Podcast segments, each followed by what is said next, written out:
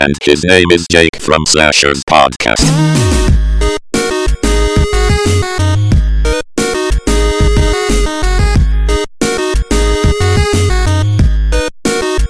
I'm gonna do this. It's oh, um, you froze for a second, so I was worried. I'm doing this because it's been so long. One, two, three, four.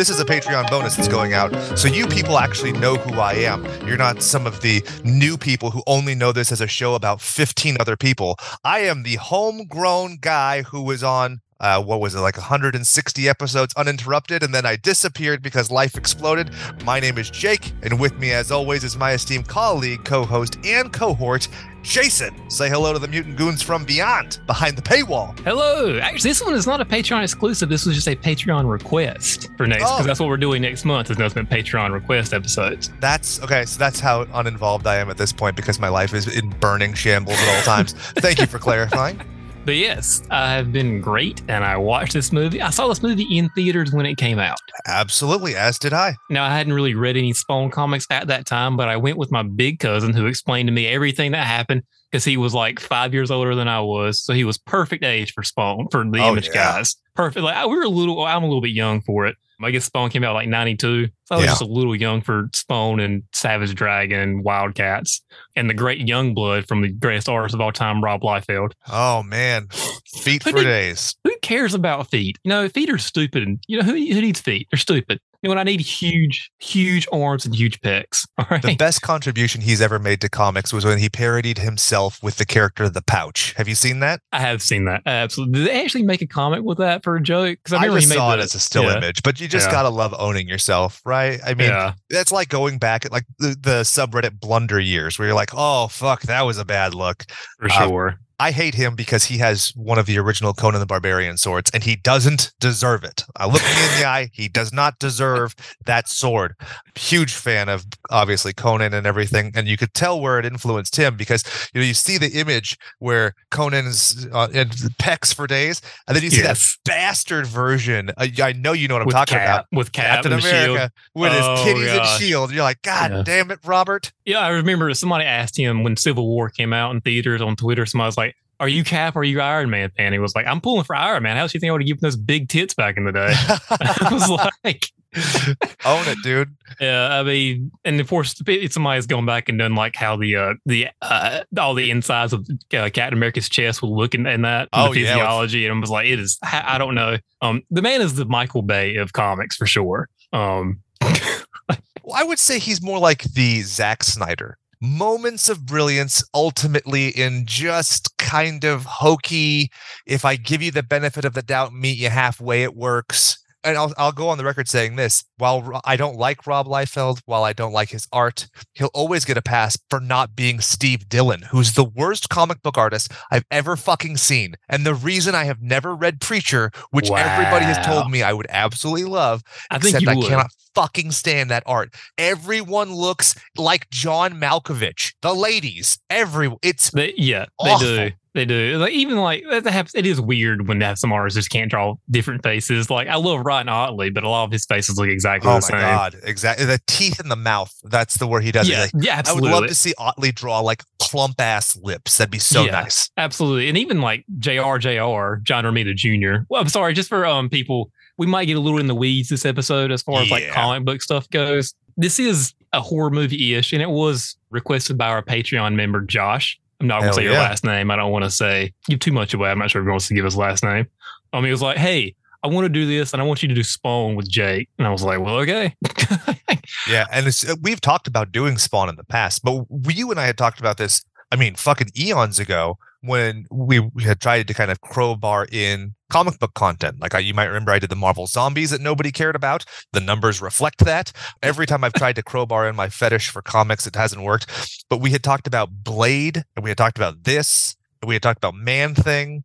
I have to ask you: Is my thesis that this film is Blade meets Star Kid, the most succinct description of Spawn you've ever seen. No, when we were talking about that and you seen that text message, I remember I was walking from the cafeteria at work and I was like, I looked I was like, holy shit, that's exactly what it is. That's exactly what it is.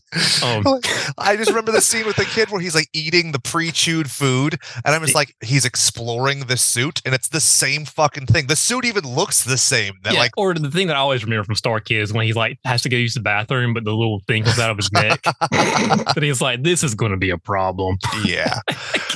But Um, uh, I mean, honestly, th- I had thought about that. I was obviously cross blending the media because I'm I, there's the melange or whatever you call it, where it's all the media I consumed as a kid, things I contemporized it with, and I had a, a new realization. Jason, you ready for this shit? Okay, what's that? I, I watched a making of Spawn ripped to YouTube from Sci-Fi Channel. Delightful because it still had ads for films such as Event Horizon. Oh, But as I'm sitting there, I realize ILM did the effects for it. And I go, wow, that makes perfect fucking sense. Why, as a child, when I watched Clown turn into Violator, I thought of Willow. When Raziel goes from a fucking lion to an ostrich and everything, because they invented that effect, the same goddamn thing. absolutely, they absolutely did. And uh, how is it that the, the effects in Willow look a hundred times better than the effects in this movie that came out over a decade later? Here's the thing. Uh, I will go on record with this. I would I always prefer something like this than something where it's not ambitious enough, Hmm. right?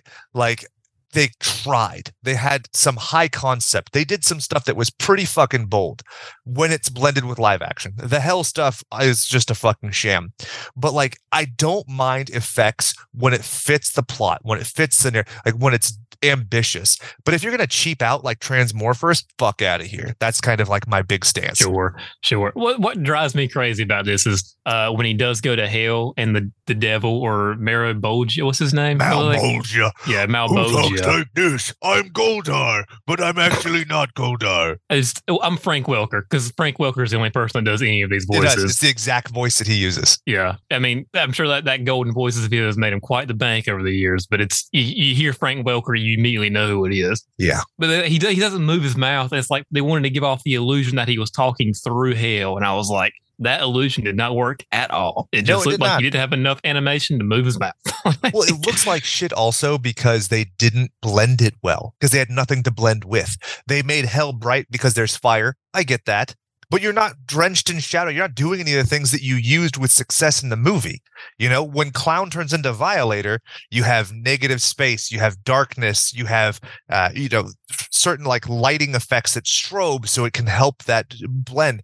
But when it's in hell, it just, it, and also, have you ever seen, I'm going to go, we're going to get really nerdy here, and I'm okay with that. Have you ever watched Beast Machines? Do you have any strong opinions on Beast Machines? Beast Transformers show from the 90s. Yes, They're the in, like, the sequel to Beast? Wars. Yeah. So at the end of it, do yourself a favor, pause this podcast, go YouTube, the end of Beast Machines, and you will see like these 2D sprites that look exactly like the crowd in uh, WWF No Mercy. They're like, and they're like dragged across this 3D background. That's what these spawnites are. And it's bad. And they Yeah. should feel bad. It's like watching fucking lemmings, but worse. Yeah, and it's Uh, obviously that they copy and pasted several one Oh, over all of them. Like it, it's it's almost like it's so bad, it's almost beautiful to a certain extent. It's like haunting, it's like yeah. you said, it is it is like you said. You know, at least they did try. It's kind of ambitious, but obviously CGI wasn't there yet. Yeah. Obviously, it looks like there's like a. It looked like it looked like I was playing. Did you play uh, Warcraft or Starcraft back in the day? I mean, I watched others play it, but that's one like of the things that drove me crazy with that was, you know, RTSs, I get it. You have to have a removed perspective, but they always kind of look shitty and cheap because of that. Like, even remember when Halo Wars came out, people look, oh my God. And I was like, it still looks like these little dunky fucking things. Uh, But it looks like a cut. It looked like a Yeah. cut scene from a video game back in oh, '97. yeah. Um, and it's just like, uh, yeah. Now, granted, I don't have. I've probably read like one. I've probably read a Spawn comic in my life. How old are Um, you? I am thirty-five. Yeah, I just turned thirty-five. Okay. um, so we're only a few months apart, but I guess I just had ca- parents who didn't care because I had a lot of this shit. Um, yeah, like I said, I've read com- lots of comics for whatever reason. Spawn just kind of, and when I got back into it, I was like, eh, you know. uh, When I got back into it, it was pre. It was back when uh, Capullo was drawing on and off with Todd McFarlane coming back and forth every once in a while. Yeah. And it was right before I guess Capullo went into Batman with with Snyder. And I remember I picked up a little bit, and of course I remember I read it and I was like, I'm so fucking lost here. I don't know what Yeah. to do. I did watch the HBO cartoon like a decade ago. Yeah. That's actually pretty good. It has a cliffhanger ending, unfortunately, Yeah. but it's that's actually pretty good. That's the problem is it's good because it's expensive. You know? Yeah. Yeah. Uh, exactly. anything that you love as a kid if it was if it's any way niche and good it's never part of a franchise because it always gets canceled Sure, absolutely. And this is before David Zaslav. I'm surprised he hasn't taken Spawn off the uh, the app at this point. To be honest with you, yeah just canceling everything else he can. And I'm just, I was watching, and yeah, I started watching. I was on my lunch break, and I watched like a couple episodes or two, and I was like, "Uh, Keith David has like the best voice ever." You Keith know? David fucking rules Yes, he does. And I was like, I was like, yes, he is absolutely, absolutely. Goliath the best gargoyle with a mullet yes I do want that also playing whiteface to stick it to us honkies fuck yeah Keith David yeah, wait, Disney Plus is bringing gargoyles back, aren't they? I have read that I'm waiting on bated breath to see. My kids are not uh, of age I think yet. Because like there's fucking lore with gargoyles. That's the thing that blows my mind is it's like i could have them watch and be like okay cool the little one makes that gurgling sound. But like if i want to get into it they're gonna have to be at least like seven before they're like oh i, I understand this time warping fucking robot cloning megalomaniacal somewhat robocop dystopian future shit Yeah, I just remember my biggest thing with uh, somebody that's gargoyles. I remember watching that in the morning before school started, know and it was like with bonkers. They would play bonkers, and then it was uh, uh, gargoyles. I've never watched an episode of Bonkers. I I don't know why. I always saw commercials for it where it's like his tail is like shapeshifty, right? Yeah, yeah, and he's a cop with the Oh, very straight edge. Yeah, you know, All cops are bastards, especially when they're animated. yeah, absolutely. Oh So, man, Back to this film, back to Image Comics. Um, Spawn is the darling of Image Comics. It's it's very well known. Jason and I have gone back and forth on the history of Image. I think you and I have a very tempered resolve towards it. I think we're very practical in the way we look at it. It was uh, a lot of hype and not a lot of substance. And I mm-hmm. think that's true with Spawn as a character. Do you agree? Yeah, and, it, and you can certainly see it in this movie because there's a lot of style to it for '97 anyway. Yeah. And even like the intro credits are like just like bouncing at you constantly with fire flames coming at you. I was like, this Oh, is yeah. so 90. This is so 97 cool. There's just nothing, there's just not a lot there. And some of it's from all those image guys, the early image guys, say from Jim Valentino. They're all artists. None of them were writers. I mean, McFarlane had done some Spider Man writing. This guy got his old tire run from Spider Man. Actually, found this in the bookshelf a while ago. Oh wow! Look at that beauty. It's the silver silver cover that I'm holding up. Uh, Which is what like the fifteenth reproduction. I think this is actually the. I think. Well, I think this is the first print, but there was like three, uh, 300 other comics that people thought that they were going to be able to pay for college for from buying that issue. oh yeah. Um, I think now it's on eBay for like ten dollars, so that's not really a good ROI. Yeah. But that's but that's how comics were in the nineties before it bust. Everybody was like speculating this is going to be huge. Let me buy a whole bookshelf of Spider-Man comics and Yep. Spawn and Image comics. So how many like dump trucks of Youngblood issue one do you think are in like a, the in the And ocean these days? That's what I mean. It's all marketing hype, right? Yeah. It's all this, it's schemes, it's headlines, it's Wizard Comics, it's the infancy of the internet, or not Wizard Comics, rather Wizard Magazine. Which, if you go on archive.org, they actually have a beautiful collection of old Wizard comics. It's super fun to go through and just go like, holy shit, I remember the ad for this. I remember this. And then you can see the valuations of shit in the back and just think how funny it is because now everything's digitized. sure. but like it was all a fucking ruse. It, like, and forgive me if I'm getting a little too socioeconomic here. Comics in the 90s were the crypto of the day. Yeah, yeah. Um, they had moved on from uh baseball cards, kind of, Mhm. and they kind of crashed that market. So like, okay, well now we're going on to comic books. When the reason they didn't realize like the comic books that are expensive are the ones that are rare because everybody threw them away when they were in the '60s. You know? Yep. One I'm my sorry friends, that you're- Chris, his dad was a retired cop, Mhm. obviously a bastard, but he he had cabinets upon cabinets of action figures that were in the boxes. And I was a dumbass kid, so I'm like, that's the but you can't play with the toy when it's in the plastic. Why? And I, I've always wanted to reach out to him and go, how much did he end up selling them for? Because I saw those exact same fucking toys at the discount bin at KB Toys, and I could only imagine what he ended up getting out of it. Like nothing. Yeah, yeah, you would have been better off buying the uh, the Spawn McFarlane toys and Spawn comics in the 99 93. like, Yeah, the the McFarlane toys fucking rip, and that's one of the Yeah. things I will say for for McFarlane. He is a splash page guy in my mind. He's a cover guy. They look at your cover like the, with Spidey, and he's recreated that how many times? He recreated it with Venom. He recreated it with Spawn. Um, he's really great at, and that's why I compare him to Zack Snyder and his works. Is it's like it's it's imagery, but where's the substance? You know, if I asked you with the fucking motivations of Spawn, if I asked you the motivations of Malebolgia, thirty issues in, what are we doing?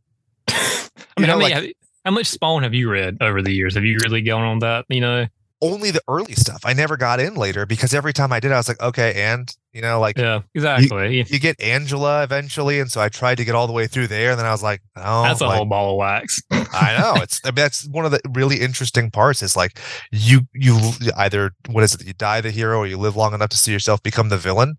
Look at what Image did for so many people, except for Erik Larsen, who's now like editor in chief. Erik Larsen fucking rules. Yeah, Hard stance on that. yeah. Like Savage Dragon might not be the best thing in the world, but it fucking is consistently good. It is consistently worth the money, and he is not a bastard. And that is No, something he that you can't say about anybody else. I remember Robert Kirkman was talking about when he was doing Battle Pope, which is old, old thing, oh, and he I was like a three issues of it. Yep. he like reached out to Erik Larsen, and this is Battle Pope was nothing, which like an even independent nothing book. It's like, hey, do you mind if I put like Savage Bra- Dragon in this issue of uh, Battle Pope? And Erik was like, yeah, whatever. I don't give a shit. Yep. Like, Er- and like he um actually he seems like he's got the best. You know, like I'm just gonna go in my cave and draw Savage Dragon all day because that's what I do.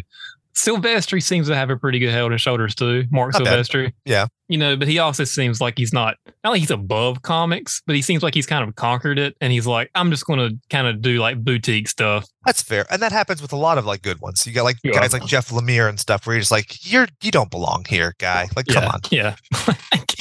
And then you You- have guys like Jim Lee, right? Obviously one of the greats, but then he became like this. You can see the issue. Jim Lee is not a concept guy. He is an artist. That's where Yeah. he's the best. Hush, beautiful. I have the first fucking cover that he ever did for Marvel, which was an Alpha Flight cover featuring Box, the double amputee who can talk to metal, and Purple Girl. And oh so, gosh. Some yeah. of those Claremont characters are a little bit out oh, there. Oh, it's fucking bad. But like you could see, like with Wildcats and everything, like it's not there. And so his story editing when it comes to DC seems to be a huge issue with me. It's like let's reboot it again. Yeah. Jason, we've lived long enough on this earth to have seen DC be rebooted at least four fucking times from beginning to end. Crazy. Yeah, I think, yeah, let's see. I don't even know. Like, because obviously New 52, then Rebirth. I think they're doing it again soon. I don't, it's Mhm. just a whole mess. I don't, they just, Warner Brothers and DC just can't get on the same page when it's trying to do stuff. And it's just like, all right, Batman's going to do this and it's going to pay for everything else. Yep. So that's why we're going to put four or five issues of Batman a month, maybe Batman or Detective or whatever Batman, not even counting the Batman family, Nightwing, Robin books that are coming out.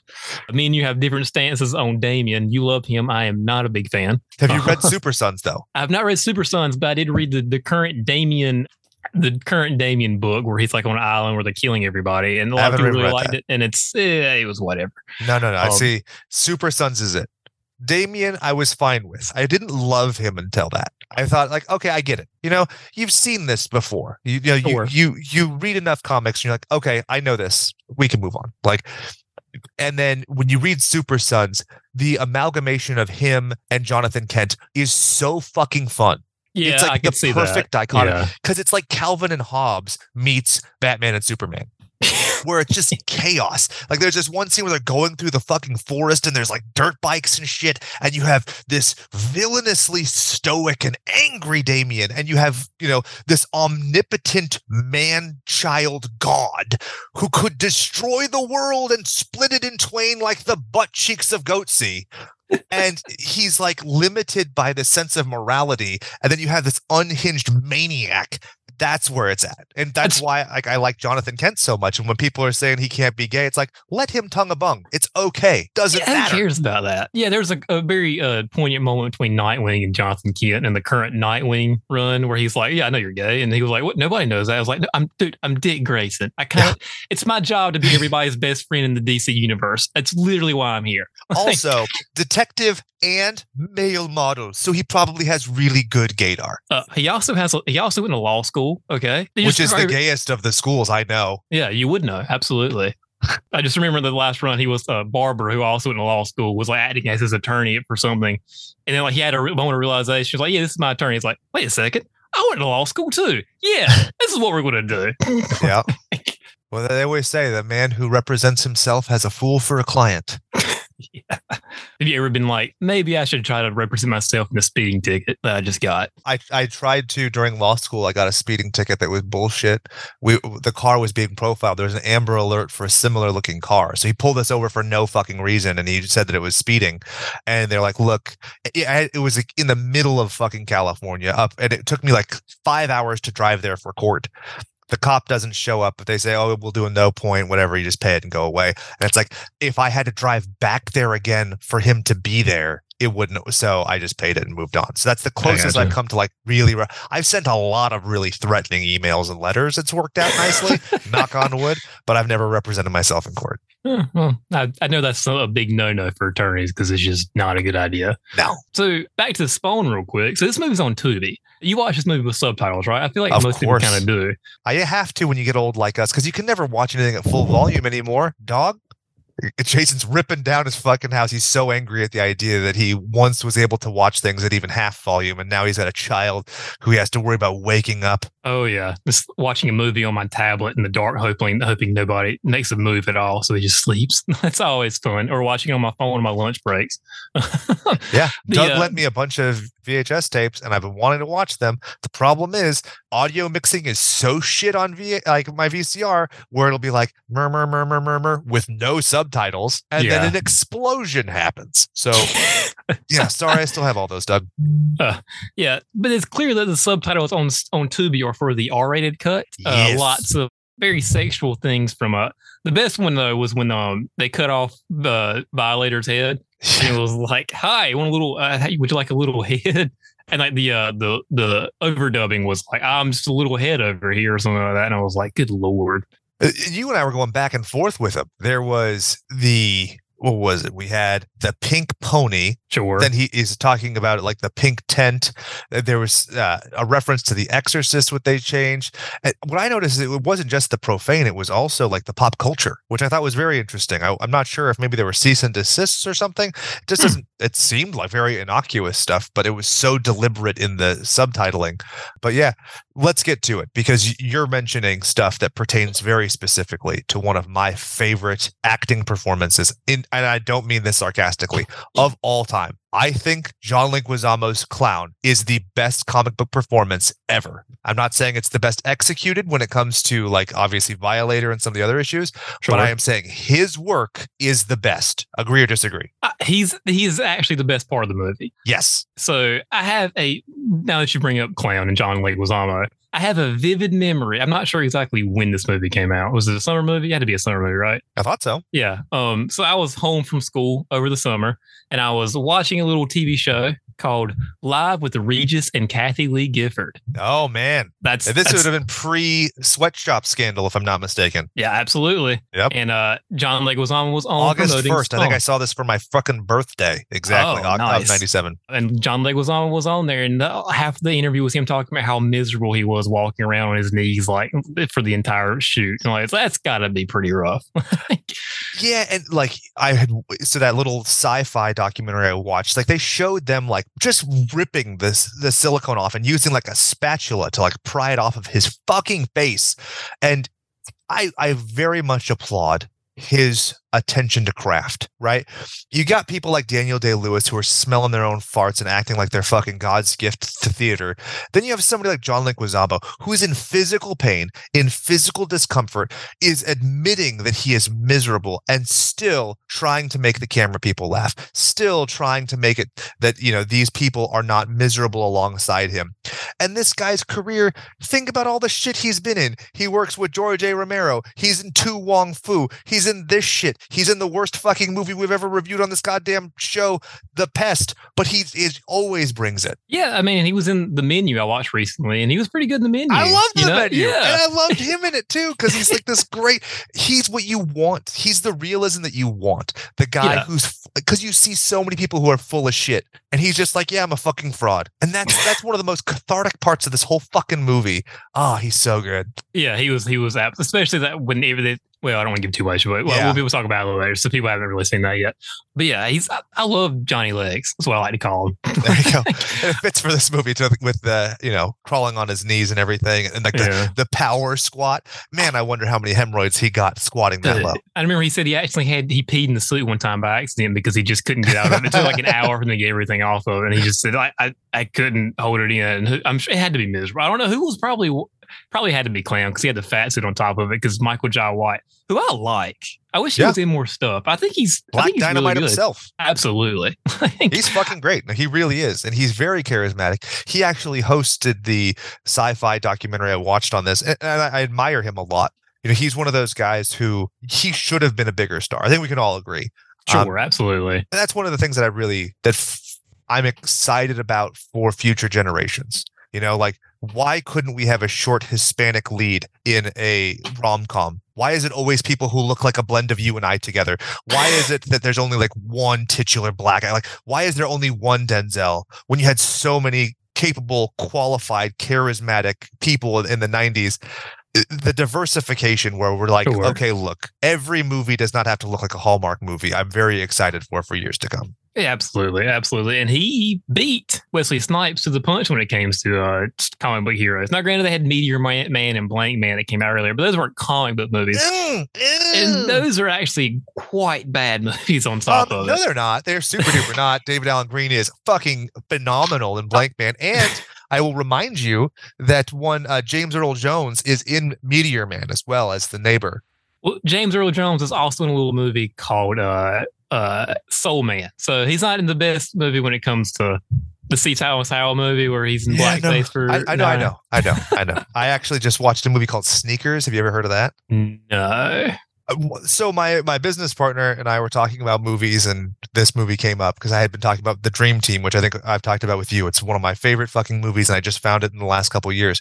Sure. And he's like, "Oh yeah, same kind of era. Check this out, Sneakers. Not a basketball movie or anything, which I would assume from the name. It's Sure. about like it's like a CIA espionage thing with Robert Redford. You got Sidney Poitier, and then you have James Earl Jones is in it. Ben Kingsley's in it. I mean, it's it's actually fairly. Dan Aykroyd is also in it. I can't believe I hadn't seen it, but it was fun. And James Earl Jones, he comes in last scene, and you're like, "Yep, they saved it. They knew. They knew what they had with him." Oh man, yeah, but this is so this versus Blade Trinity. What do you got to watch next week? Oh, it'd be this. I mean, Blade Trinity is is amusing in a lot of ways. The CGI eyes, Ryan Reynolds chews the fucking scenery, and he's really just doing an audition for Deadpool and stuff. Sure. Uh, Triple H and the dog is fine, but when it comes down to it, like this is a good movie that is of its time, so it becomes hokey. yeah, it's certainly a relic. Yeah. Yeah. Like the music, we had talked about this. Graeme Revell did the music. He's the guy who did the music for the 13th Warrior that was replaced by Jerry Goldsmith because they're like, yeah, it's a hard pass from us, dog, because it was two of its time. Yeah. Okay. Um, and so a lot of it, aged out. Yeah. Right? But at the time, it wasn't a great movie, but it was a good movie. And I think there's something very important to be said about good movies, right? Sure. Yeah. Um, and that's one of the things like we had talked about directly was the first Blade versus this. That's a lot tougher because Blade is objectively like a timelessly good movie. You know, it's not good, Sure. but it's good and right. Yeah, this yeah. is good, but it becomes kind of silly when we look at the effects and we look at the circumstances and some of the performances. Like the guy who plays Terry Fitzgerald is fucking wooden. Dude. Wanda is wooden. yeah. The little girl's a better actor than her. But then you watch Spaz is a better actor. Agreed. But I've recently rewatched Blade and I was like, fuck, dude. Blade is a good movie. I need to watch. Uh, I always liked Blade Two better. Um, that's one I always saw. I feel like it was one that was always on television. Also, maybe it was Yeah. the Guillermo del Toro stuff. I don't know. Very much so. And that's the one with with obviously Ron Perlman, who's been a long time uh, partner of uh, Guillermo del Toro's. And I loved that concept. You know, like it's such a dumb idea. It's like, but what if like the vampires had vampires, you know? And you're like, but it's actually done well. Like you're like, fuck. It's like with him with Cronos, where it's like, what if it's like a vampire but with like time, you know? Like, what if it's not your blood? And And you're like, also, like, I really like bugs too. Because I'm Guillermo. I like really what like, if like bugs. a bug was like trying to camouflage like a guy?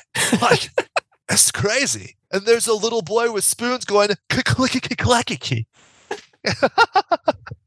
I actually watched that movie last week, so I just So happened to good. my HBO thing. I was like, man, that's also a movie that's kind of in the the Spawn thing, where it's like it's not bad at all, but it is certainly of its time. Oh yeah. the late night, yeah, it's, Especially it's certainly like the not. special effects at the end. Like they tried. They, tr- they Yeah. truly tried. I don't feel like Yeah. any of that was cheap. But no, god damn it, when that daddy long legs guy is like that looks bad. Have you ever watched the Sentinel or the sequels to Mimic? no, they're they're on HBO. I probably want to watch them at some point soon. I don't know if they're good or bad. I'm, well, they're all direct to video, so I, I've watched them both. I think they're fun. Oh, One of them is literally just a slasher movie with a mimic beast thing, which I liked. Hmm, That sounds like a cool cool I think concept. that's Sentinel. I don't know. It's been a while. Uh, also, how many of your friends had the Spawn soundtrack when you were yeah, was that a thing? 'Cause I remember it was huge where I was from. A lot. It, it it went in gold. The soundtrack went in gold. It had Metallica, Incubus, a lot of like uh, metalcore bands, Butthole Surfers, which I always they're great, right? The Butthole Surfers. Oh yeah. Gibby Haynes is quite the uh, the character. With the going to the soundtrack, you and I talked about the the, the dining room scene with the fucking dramatic fun. I got my cape and I'm all cool, and that music being a direct ripoff of the Mortal Kombat.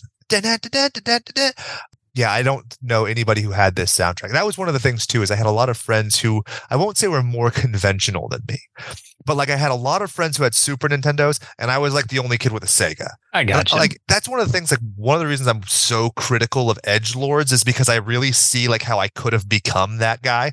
Like you look at all of my interests and all of my like fringeness and being straight edge or being vegan, and it's so exclusive and just kind of shitty. And that's Yeah. what a lot of like the Sega people became.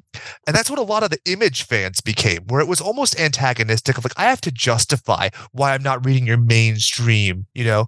And so like that's kind of this like image comics realm. Uh, I remember a lot of people like Magic the Gathering kind of in that realm where people were like, I don't, I, I play a tabletop card game, but I'm not doing this Pokemon stuff. I'm playing with mana. Okay. Um, Wizards so of yeah. the Coast is in hot water these days. I don't know if you've caught. Dude, Uh, did you see Legal Eagles uh, like analysis of it? It's pretty I did compelling see stuff. that. Yeah, I you know he he taught me the difference between copyright and trademark. Yeah, Um, it's a tough one because yeah. especially those that teeter totter between. But you know, like uh, as a fan of stuff like Munchkin and everything, Sure. the fact of creating a rule, you're not using the anybody can do Munchkin. What they what makes Munchkin compelling is the, the game setup, is the capriciousness, is the tone. And that's something that D and D has generally done a pretty good job of maintaining a, a dignity and tone Sure. you know stuff like Shadowrun, I think has been a little bit more fringe, and you get a lot more extreme kind of stuff, especially like, like I said, other cyberpunk kind of things. But when it comes to the fantasy stuff, it's always kind of the same tone, which is one of the reasons it's so fucking frustrating that so many fantasy things like devolve into silliness in movies. I could go off on a fucking diatribe. I recently watched Willow, the show. I haven't finished the the series. Um, it's it's getting. I know a lot of people are kind of like mixed results for it. I, I've enjoyed it. I don't care that somebody's wearing jeans though. Not like the way people are absolutely going crazy about. Yeah, especially spoiler alert, those characters never come back. They're never brought up again. It doesn't fucking matter. It doesn't matter. I just I will say this: they obviously saved the budget for the last episode, and the Okay. last episode got the episode like the whole series to like a six out of ten for me instead of a five. okay. Uh, But I Oh. mean, that's one of the things too. Is like you look at media and you do the it's good, but not it's good and. You know, Sure. that's you look at Willow, it's good, and you should watch it a thousand times as penance for the fact you didn't watch it and make it a huge success in the 80s. This one, it's good, but they they fucking divert out of everything. Everything that's of consequence, they divulge like they go, oh no, here's a real story beat and a no. That's one of the things with like Spawn is it's like there's not a whole lot there in terms of story. This So- movie should be at least 30 minutes longer, to be honest with you. Like everything just it. kind of everything just kind of happens. There's no development anywhere. It's like he just he just wakes up in the alleyway. You don't really it's just purgatory or just like some regular alley. I never really understood that. Then he just goes to try to kill Win at a dinner out of nowhere because Clown told him he kind of had to. It's Tons of voiceover to gloss over shit. Yeah. Uh, that's one of those things like show me don't tell me you know in a movie like this we should see the passage of time. We shouldn't just simply have it regurgitated to us. So yeah i, I definitely agree where there's interesting story elements that are not dealt with. They're just melodramatically presented. The scene behind me uh, if you're watching on video where he's uh, standing over his grave calling out like wanda!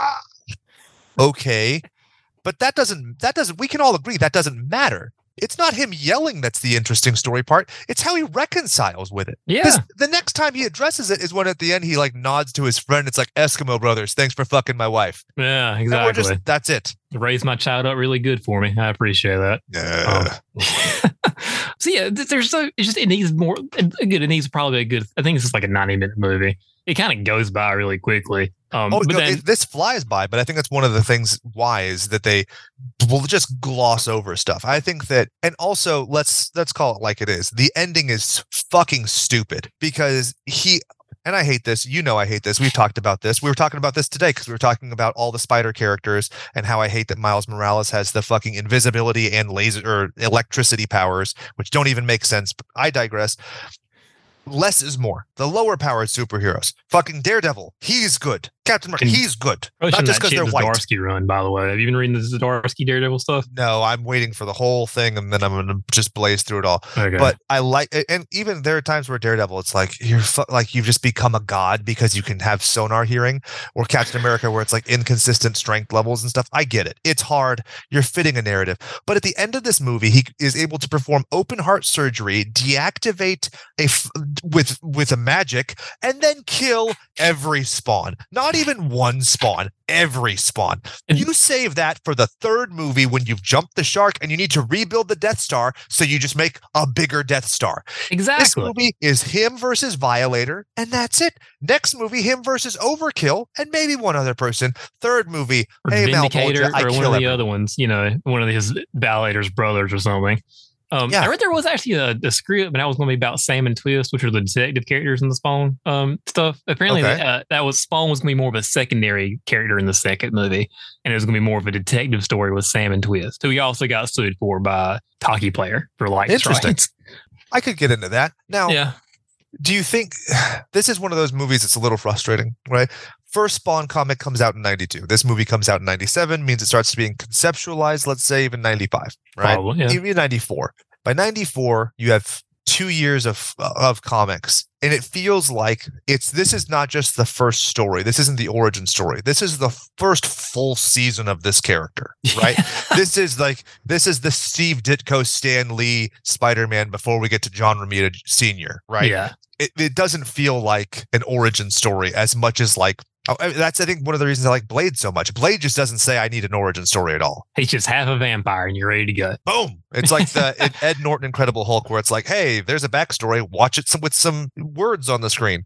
So that's one of the things that's really refreshing about it. But at the same point, is it's like I am watching an origin story, and I am watching this, story, and he isn't getting revenge, but then he like there's so many things, and then like the message of it's it's also hokey. Like Jason Wynn's just gonna go to jail. Like And who's the like Cogliostro? Like who? What? Who is this person? Is he, he a is spawn the fucking plot device. or is That's he all an he is. angel spawn? Uh, What's He's going on with this character? Yeah. Exactly. Granted, like Ian, I have not read hardly any Image comic or not Image. I've read lots of Image comics. I haven't read hardly any Spawn comics. I just this is an origin story where they're, the origin just doesn't it's glossed over, but not even like in a way that you can really tell. He's like he was burned because the devil wanted him to raise his spawns for him. And then five years later, out of nowhere, what was what happened? That five years was he just dead or something? What, what's going on here? Show me, don't tell me, right? Yeah. show his pupil stage, show the larva or whatever that he that Clown talks about. And that's one of the things with, you know, Clown says to Jason Wynn that he was the top killer of all time and we had to it's obviously like a sports joke. But there was Genghis Khan, you assholes. There was Hitler. Like Yeah. Al Simmons is not Hitler. Like No. we can agree on that. No. And so the idea, the fact is, it's already kind of a broken premise, right? And I get that. So you need to show beyond the X. You can't have him already atoning for the things he's done before he gets recruited. yeah. That's the moment for after. He can't have the aha, I realize I'm bad. Oh no, I've become the you know, it just because then he ping pongs and it's like, oh, I'll do it for Wanda, and then no, it, it it's not mean enough. That's Yeah. a big problem for Hell. No, and then again, his his mentor in Cogliostro was like, I don't. Look, did somebody see like Highlander with Sean Connery and uh, Jason La- or Christopher Lambert? Like that's kind of how you, a mentor would work in You're this. in so this sort of fucking polite. How dare you say Lambert instead of Lambert? I don't know. Where is he fucking from? He's- Raiden. he's got a strange accent, that Christopher Lambert. Where It's not real. It's the same accent that Steven Seagal has. I'm convinced. Oh well, that makes more sense. Mm-hmm. Worst SNL host of all time, Steven Seagal. Did you watch? I watched that though. Oh, the recent breakdown. Going back to Cogliostro, like he's a plot device. He's not a mentor. The fact No. is, the only reason he's there, think about the training montage where Spawn goes from complete ignorance to complete mastery of his powers. Let's say we go to hell. We've already seen a flashback in hell of other spawns by this point. Oh, They're yeah, yeah. already spawned up. They're already in their spawn costumes. So we know objectively that these characters have a head start on Al Simmons' spawn.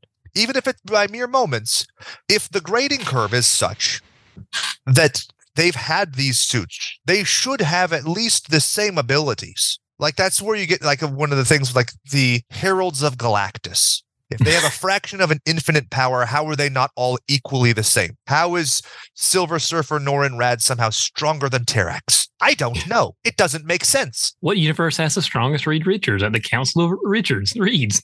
So if you have the exact same power sets, it's your skills that make you there, right? And if it's your skills, it's like that's why stock car racing is so fun. It's generally it's a flat playing field. We all have kind of the same bits and bots, and we do it. So here we have to get to Al Simmons' skill in something he's never done that he learned from a sword-handed man in an alley. What? And like, okay, so Violator Clown is, is supposed to be his mentor from the devil, Mm-hmm. but he doesn't. Joe, he's like, okay, just do this. You got this. I'll, I'll be back here smoking a cigarette. Whatever. Also, fucking John Leguizamo doing a Jimmy Stewart impression. How did he not? How did he not get an Oscar for that? it's fantastic. Oh, every time a, a, a de- or every time someone farts, a demon gets his horns or something. His wings. Oh, I was a double or whatever. that was twins. twins. There you go. Twins. Exactly.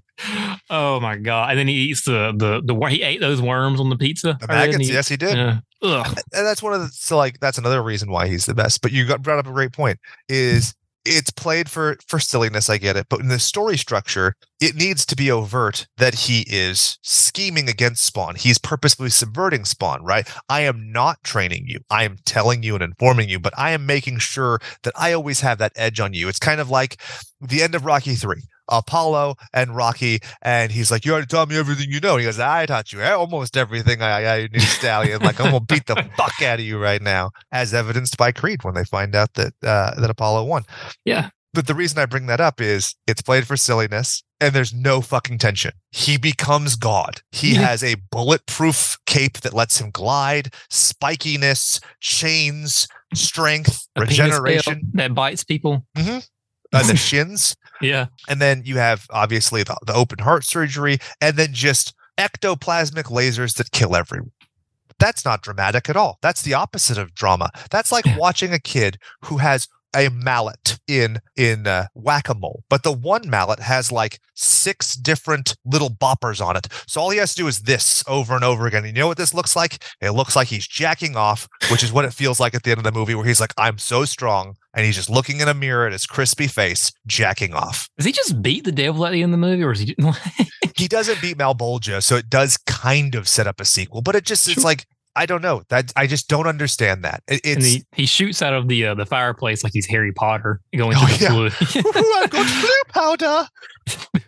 but you're not that's the thing is it's like it's the excess of the 90s in a way that's that becomes hokey and silly. The excess of the 90s in blade is one blood god. So it is a god. That's cool. I dig that. But it's not all gods. It's not omniscience. It's not omnipotence. It's not beyond. Because now you have to create a villain out of nothing. We know how well that works out for characters like you know somehow palpatine returned right if I just have to come up with something for Spawn 2, you're not going to have a compelling Spawn 2. yeah, You just look like Hot Hellraiser 2. and it's just like who wore it better, Palpatine or whatever was the Legion, whatever he was in the Hell in Yeah. Hellraiser two. It's Let me ask you a question, and I'm being dead serious right now. okay. Which movie had the greater potential for the sequel, Masters of the Universe or this? Oh man. Okay, because I love Cannon movies. They're so They're like they're, so good. you can as soon as you start watching Cannon, like you immediately know, okay, this is a Cannon movie. Yep. I don't know if they had the budget for a Master of the. Okay, if they had a budget, we'll say they had a budget. Let's say it's Um, the same budget. I'll even, I'll be generous. and Say it's the same budget. Okay. This is tough. Jay, I'll make it tougher. tough.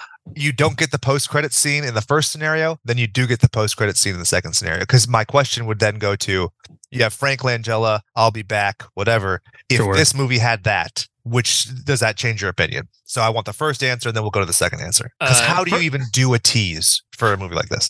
I, I don't. I mean, Masters of the Universe two, whatever that script was. I'm sure. I know there was when I was written, and it was like it was about to happen. Man, Dolph How Lundgren. Gwildor got his groove back. Yeah, yeah. There's just some some things about uh, probably Spawn too. Really? yeah, I mean, there's just things about Master of the Universe that's just so juvenile. You know? I'm okay with it. It Yeah. tasted good. I, like Gwildor is like my favorite character of all time. Yeah, Gwildor's pretty great. Gwildor is pretty great. Dolph Lundgren is uh, a lot of great things. Uh, actor is maybe not, although he's a genius, obviously. Yeah. Um, he's got like four PhDs or whatever. So then that kind of subverts my question because with me, one of the things I've always it's always like been a, an amusing haunting, right? Of like Skeletor popping out of the water saying he'll be back. You're like, God, could that have been like? your imagination goes. I watch this movie, I sit down, I finish it, I turn off Tubi. My mind doesn't go anywhere else. It doesn't go, oh, I wonder what would happen between Spawn and guess you whomever. know, I guess that is true. I guess that yeah, I'm, you, you sort of convinced me that maybe Master of the Universe two would have been because after this movie, I was like, eh, I guess maybe he'll fight Malebolgia. Maybe we'll figure out who Cogliostro is. Yeah. but um, whatever. And there is something to be said about a self-contained universe. Like I, I do obviously like a story where it's the beginning and the end. We're not building a franchise, but this one feels like they're still trying to build a franchise, but they've solved everything. There's no loose threads. There's sort of Malebolgia, but then that's like you know when you get to the point of omnipotence, it's like well then where's the tension, right? also nuked all the other spawns. Like Exactly. and he kills Violator. That's like Yeah. the thing too is you're sitting there and you're like, oh, Violator is so violent and loathsome and scheming. He can camouflage as the set itself and come out and attack them. Yeah. And it's also like in the comics, Violator has several brothers. Mhm. Like if they made a movie and it just, oh, and this is Vindicator that he's fighting now, that would have seemed so hokey in movies where you can get away with that kind of thing in comic books because it's the medium. In movies where that kind of thing happens, like, oh, so it's just like we almost, it's like we never killed Violator in the first one, isn't it? Exactly. Yeah. You know, it's but a I mean, retread at that point. Yeah, right? exactly. Where in comics, that kind of thing you expect it to happen almost, really. And well, maybe it's also you can get away with it like once. Like you got T two, that term the the T one thousand kind of gets a pass. It's like okay, it's the same, but it's different. I'll give you that. But then you get to T three and you're like, fuck that lady and her fake inflating titties. I'm not here for it. you know, so you might get to spawn two and go, okay, Vindicator. Let's see what that is. But then you get to spawn three and you're like, again, another Yeah. one? hmm And it's not set up. It's not even one line from John Leguizamo. If you think I'm bad, you should see my brothers. Yeah. You know, But there's nothing. No, and exactly. And there's not even like maybe if he's like on the phone with one of his brothers or something, or That'd like he's fun. like trying to yeah, or if he's like trying to sabotage, you know, like brothers are trying to sabotage each other for whatever reason, or maybe one of them has another spawn that he's got that's his jockey that I'd he's love riding. that. Yeah, but none of that's set up at all in this movie, and then the sequel would have been. It would have come off as hokey because it would have been a retread of the first movie. Well, Um, that, that, that's actually a really interesting plot point of like campaigning for your champion, right? Because if you think about it, there's six billion people on Earth. We're trying to increase Hell's armies by however many billions because of the the virus, which has aged pretty interestingly after COVID. Or But you have you're saying that Al Simmons is one in six billion, not counting in all the people who've died in the span of human history. Well, no, he's the Michael Jordan of killing people. You know, But like, if you've had, if why can't I get Genghis Khan? He's already in hell. Why can't I have Hitler? He's already in hell. sure. If you can explain that, that would be helpful. So I at least kind of know.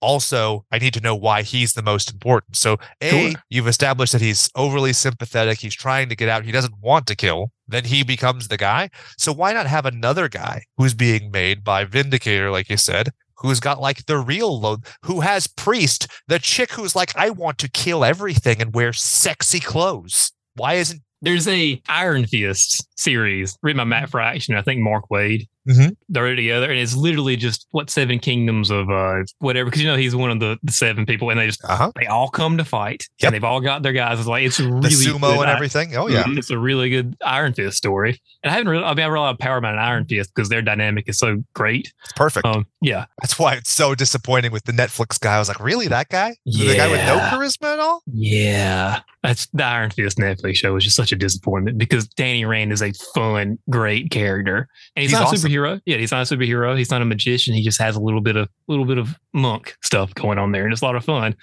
It's just medium is just bad. But yeah, there's a, uh, you know, that like you were saying, there's a Iron Man story that would be really cool that you could probably do with, with uh, have all of his brothers and they have their spawn, and then it's all battle of death. Meanwhile, this is he's the only spawn that wants to kill his owner, whatever you would like to call them.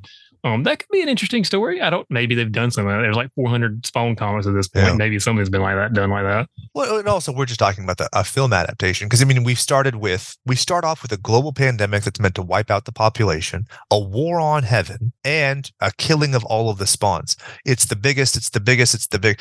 It feels like a sales pitch, right? It, it- this is there's no substance here. It's all the gimmickry. It's like slapping the tire and being like, "That's a tire. It's on this car, and it's a good car."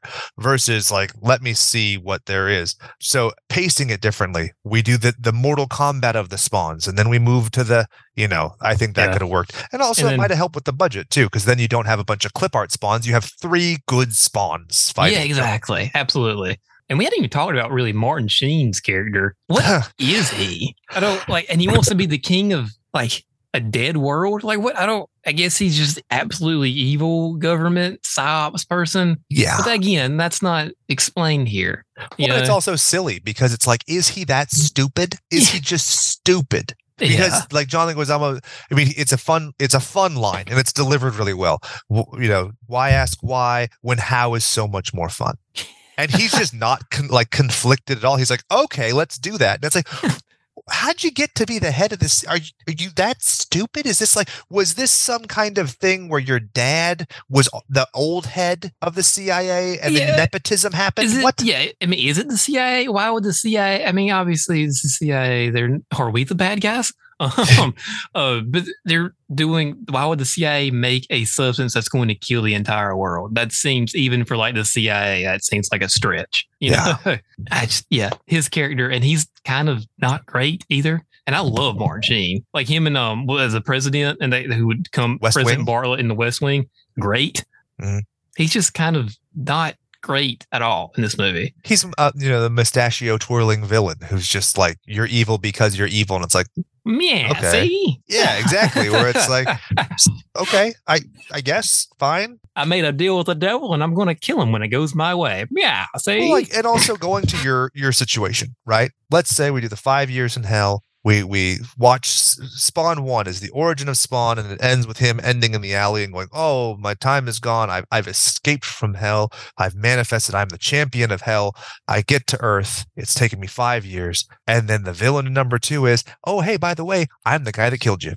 That's another thing where you could have a ramping up of stakes, but instead this movie is just like, I'm 90s and I'm in your face and I'm fucking you and I'm fu-, and you're just like, nope, we can have a little bit of sensuality. Where's the foreplay? right? You're just going Yeah. straight to hate fucking me. yeah.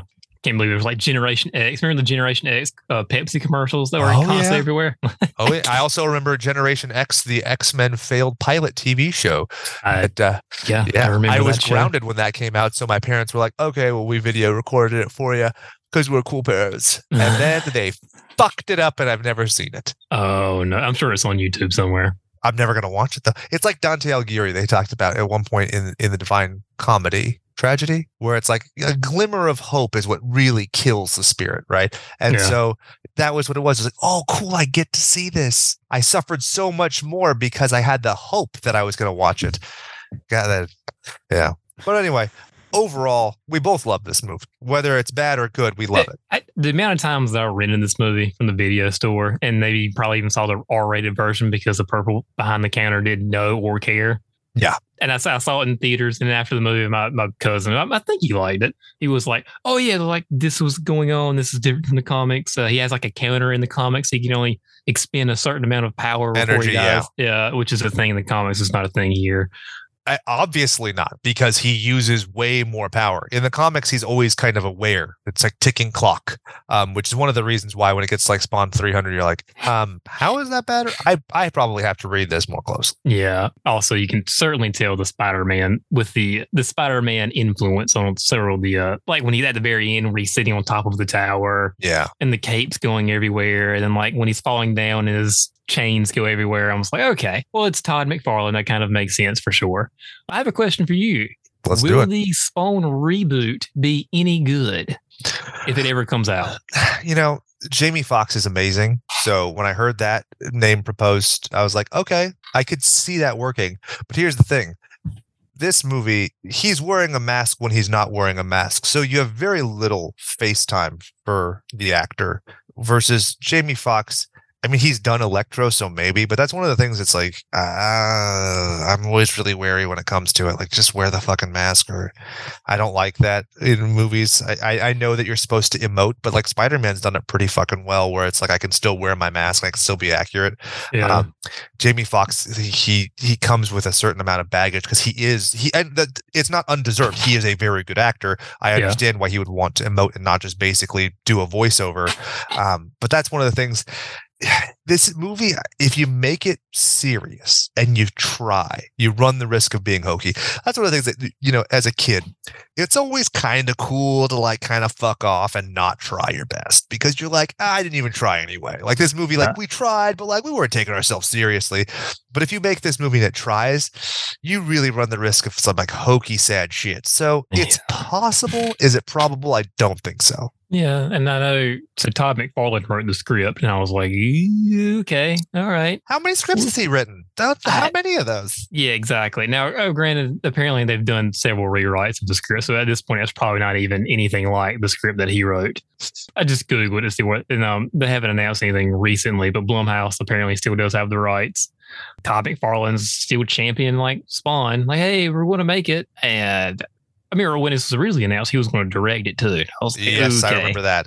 It's, I was like, right, how Todd. many films has he directed? Yeah, and um, this isn't going to be some quiet little five million dollar indie movie that takes place in the house. Yeah. but would, that that's the interesting shit. That's like where you realize how old you get when you're like, it's just too much. Simplify, smaller, less, more, consequences, stakes.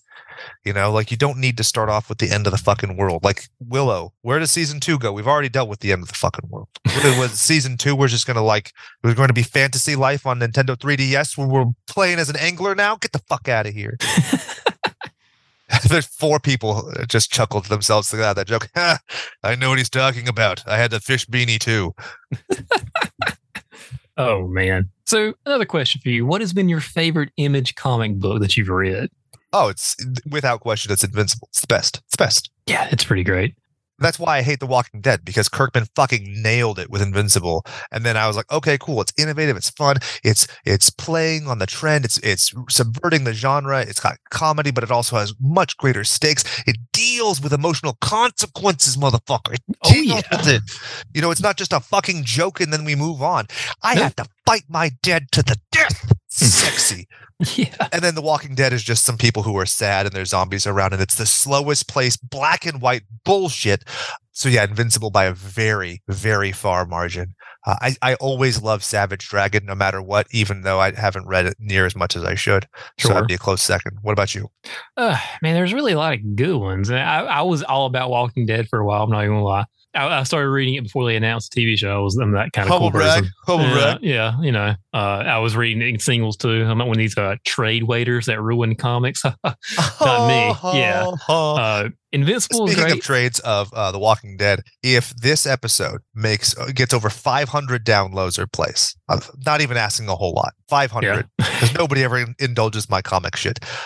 I- will start a raffle and give away the first five trade paperbacks of The Walking Dead, which I have and I'm trying to get rid of. I've got them too. I've got them too. Yeah. We, will give you, but we'll give you two of each. Two of each, yeah, one to collect and one to sell off. exactly. Because trade trades always are good investments. Trade paperbacks. Oh yeah, they hold their Uh, value.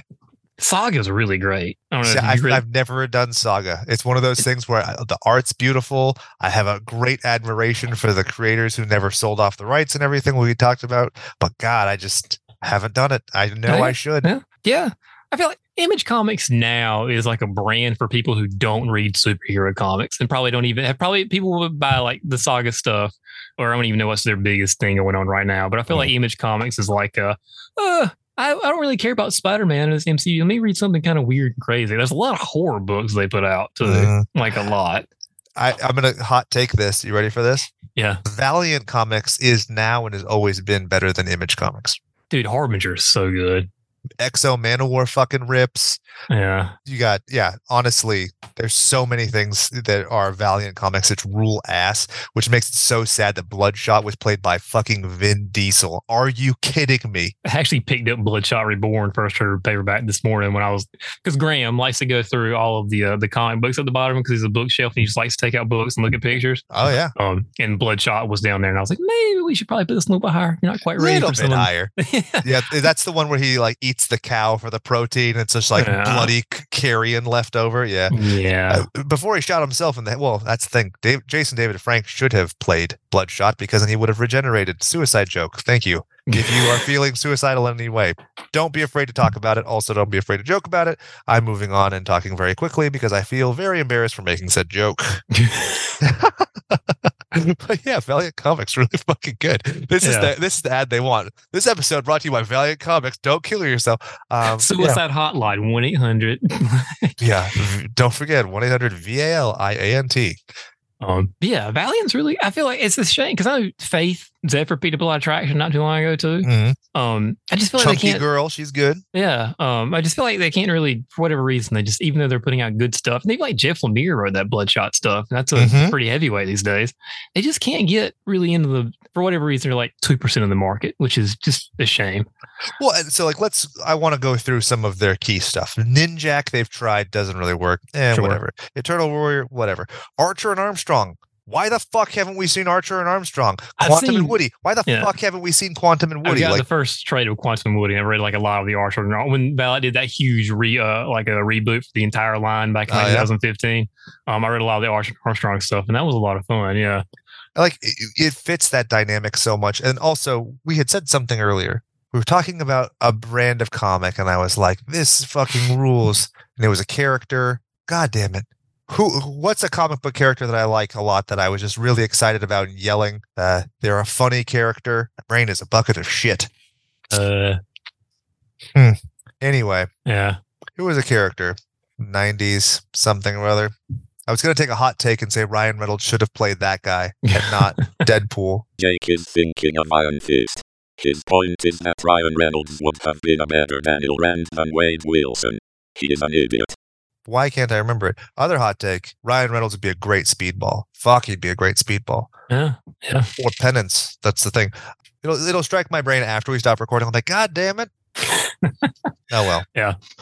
Uh, yeah. So, Spawn, would you recommend this movie? Of course, Is you have to. Classic or classic? Ooh, it's great, but so it's a it's gonna be a tragic for me. I have to it's- admit. Like, it's- yeah, with yourself. yeah, tragic. And I could also see somebody who didn't grow up with this movie being like, this is just dumb. But like somebody who's like used to like super sophisticated, sophisticated MCU stories come back and see like, this is who? This was a superhero movie in the 90s? Yes. This came out before Steel. No, Steel was going up Steel. Men in Black came out this year. Ooh, Um, Yeah, there's a whole list of them, and oh, I think Batman and Robin also came out this year. Uh, it's better than Batman and Robin. It's better than Steel. Men in Black is probably the best comic book movie that came out that year. Which is, I mean, that's that's a little rich though. When you take the, su- Sure. the source material and you do like, it is the best movie derived from a comic. I think there's a lot about this movie that's very, very comic book accurate to a point, like I said, of kind of like absurdity, right? Oh, Um, yeah. that's one of the reasons why I think it feels so bloated is because they didn't change the origin story much. So they just crammed years worth of comic into a 90 minute movie. But yeah, I, honestly, I think it's a hell of a lot of fun. I think there's some great, the, the just Michael Jai White and uh, John Leguizamo are worth it alone. I mean, there's really nobody else of consequence. You got the uh, Kenneth Branagh ripoff as Castigliogliogi or whatever his name is, but who gives a shit about that guy? Does he even does he even say his name at any point in this movie? I know he's like Yeah. I'm Cagliari. And I'm Oh, a yeah. cranky boy. And he's like, Yeah. Oh, okay, I know that what that means. I know I'm who your- you are. I'm your I'm the stick to your daredevil. You know? He's like, I'm an assassin. You're like, "Oh, okay, I was would you call him Al Simmons an assassin? Like I think of assassins, I think of Ninjak, like we were just talking about. I don't think of a guy Sure. who's like missile, boop. yeah, exactly.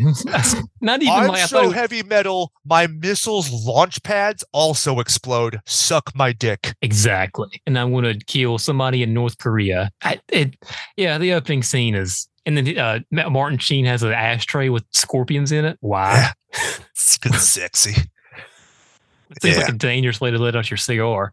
Yeah, you know what? It also seems like a dangerous way to descend is when priest there's there's stairs. Jason, there's stairs six feet from this lady, and she's like, "I'm this. jumping over the shit, and I'm crouching tiger and landing." You're like, "Okay, cool, lady." remember when he jumped off the balcony, he like he has his guns. Oh, these are totally Rob Liefeld guns, by the way, Oh yeah, in this movie. They have to have their fucking lighter fluid goo too. they Yeah, have to have exactly. rockets and a, a fucking ACOG scope and Yeah. banana clip. like these are something totally Cable would have in his X Force run. Oh you know? yeah. but he does his backflip and he shoots behind him, or he does his front flip off of the thing and he shoots behind him. Not at anybody that's shooting at him, just behind him. Yeah. I was like, I love it. Michael Jai White, um, you probably didn't do that, even though you are a stunt man. He is a stunt man. Um, Yeah. Who knows? I'm It's a- still being haunted by who I was going to say. It's somebody who had to be like a little cracker, right? Because obviously Ryan Reynolds is a cracker. It's think age appropriate. He hasn't aged in 20 years. Iron Fist. Fuck my brain, man. it would have been a great Nightwing He would have. I think that's very true. Yeah, yeah, yeah. because he is certainly the snack of the DC universe. That Nightwing. Mhm. He, he can get all of this. Yeah. Don't get that twisted. Jason And Todd, no. Who's Yeah. got the No, no, time? no, no. Aid Yeah. can fuck him because he's got issues, and so she likes the troubled boy. She fucks him. I'll be over here. I could be the lucky Pierre. You have Nightwing behind me, and then Jonathan Kent in front of me, and we're it's all good. We'll do the Yeah, man conga. absolutely. You know, it looks. You know, Iron Fist. Ugh, did you watch Killing Joke when Barbara Gordon had sex? Why would I do that? Don't ask me stupid questions. Why would I ever watch that shit? And it's it's Oh, made man. so much worse. It's made so much worse by the fact of like the people who made it and the implications of like if you think that this is a good idea now, I question if you thought it was a good idea when the show was current and she was depicted as more of a child, and that's just weird. And I don't like any of that. I will say though, my kids love Ninja Turtles versus Batman. It's the best DC animated thing I ever. Is it is it on HBO yet? I tried to watch It that is the other not. day. I had to buy it Ah. on Vudu, and I I texted Chad out of the blue one day. I'm like, "Hey, do you want to go halves on it?" And he was like, "What? You could just buy it on my account." I'm like, "No, no. Like, I, I need to say that I own this." So I just I know I, was, I read the comic when it came out, and um, everybody get Jokerized, like all the uh, the villains get Jokerized, but all the Teenage Mutant Ninja Turtles get. Oh no, they get the uh in the comic book they get the TCRI ooze on some that the- happens in this too. Okay, Yeah, there's okay. like there's bats and T Rexes and shit, and it's a really good characterization of everyone.